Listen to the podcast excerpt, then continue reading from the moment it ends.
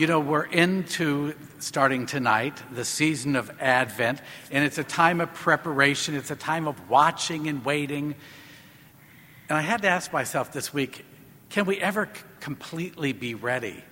Um, and I don't think we can. I don't think we can completely be ready for anything. Let me give you some examples. I was ordained a priest in 1982. He wasn't even dreamed about at that time. No offense, okay? Um, my first assignment was the cathedral.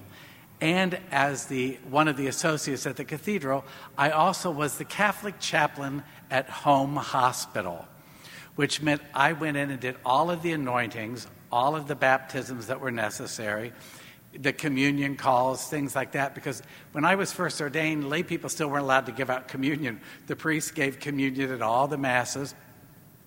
And so it was one of those things. I was 26 years old. I had to wing it a lot.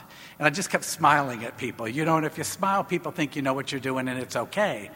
But, but I, I made it through it. And then my second assignment was the bishop took me in on Easter Sunday, okay? Easter Sunday, and he said, Hey, you have a teaching license, don't you? And I said, Yes, I do. And he said, Good, I'm going to move you out to the high school. You're going to stay at St. Mary's at the cathedral, but I want you to work all your days at the high school. And I said, Okay, I can do that. And I'm thinking, This is going to be easy because I've been a teacher before. And then the next year, one year later, he said to me, Hey, um, I'm going to keep you at the high school. I want you to help out on the weekends at the cathedral. But he said, We're going to move the junior high out to the high school, and you're going to be in charge of moving it out there, and you're going to be the new administrator. I remember thinking, they keep giving me more jobs, no more pay, you know, but more jobs. And, but, I, but I loved it. But I remembered as we were getting ready for the kids for the next year when the junior high was coming out, if all of the kids from St. Boniface and if all of the kids from St. Lawrence came, we would have 95 kids in the junior high. And I'm sitting there thinking, well, that's okay. We'll hire four teachers. We could do this. We could do this. Um, long story short, on the about two weeks before, we were up to 106 kids, and we knew that's all we were going to get because we'd called everybody, we'd talked to everybody, we'd sent out letters, we'd sent out schedules, we had down payments. And by golly, on the first day of school, we had a kid walk in. And I remember thinking, you get everything planned and everything the way you want it. And I'm kind of panicking a little bit. And my secretary, Kathy, said, Oh, Michael, it's so good that you're here. Come over here. I've got your schedule. And I thought, How could you have somebody's schedule? We had everybody's name. And what she had done was she had just printed his name on a schedule and handed it to him. He never knew that we weren't ready for him. And I sat back and I looked at her and I said, You are amazing because he never knew. Now, sometimes you're going to fall through the cracks, sometimes you're not. But as we start going through life and we start looking at all of these things, we realize that Advent is about the beginning of preparation for our life. And I'm going to tell you a couple of things about this Advent. I can promise you certain things. You're going to be baking Christmas cookies. You're going to burn some. It's not the end of the world. The end of the world is if you're baking them and you don't bring some to the priest. Okay? Okay? Um, but you know, things like that happen. We're going to burn cookies. You're going to have all the lights up, and they're going to be beautiful. And then right in the middle, the main strand is going to go out.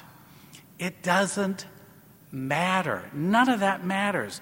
You know, I can guarantee you on Christmas Day, Santa is going to have left a gift at the North Pole. It just happens. I can remember one time at my home that um, one of my nieces said, That wasn't the gift I asked for. And their mother said, Well, I think it was, honey. And she said, It was not. And she just had a meltdown. So they took the gift and they said, Well, put it over here and we'll make sure that Santa gets the right one. And about an hour later, she said, I'd like to play with that one. And my sister in law said, You can't play with it if we're going to send it back and get you the other one. She said, That was the one I really, really wanted. You know, it all settles itself if we don't overreact. Christmas cards are going to be lost. You're going to not hear from somebody you think you should hear from. It doesn't really matter. There's going to be Christmas carolers that can't sing. Now, that does get on my nerves, I will tell you that. Because if you don't have a gift, don't say you have it and use it, okay? But it's the beauty of it, okay? We've come together to celebrate something, and everything will fall in its place, and everything will be great if we just remember this. The only reason we're having Advent is so that we can have Christmas. And Christmas was God's sign that He loved us so much that He sent His Son to die on a cross and to redeem us. So, burnt cookies, lost Christmas cards, wrong gifts really don't matter when we're talking about life eternal and the perfect gift that God gives to us.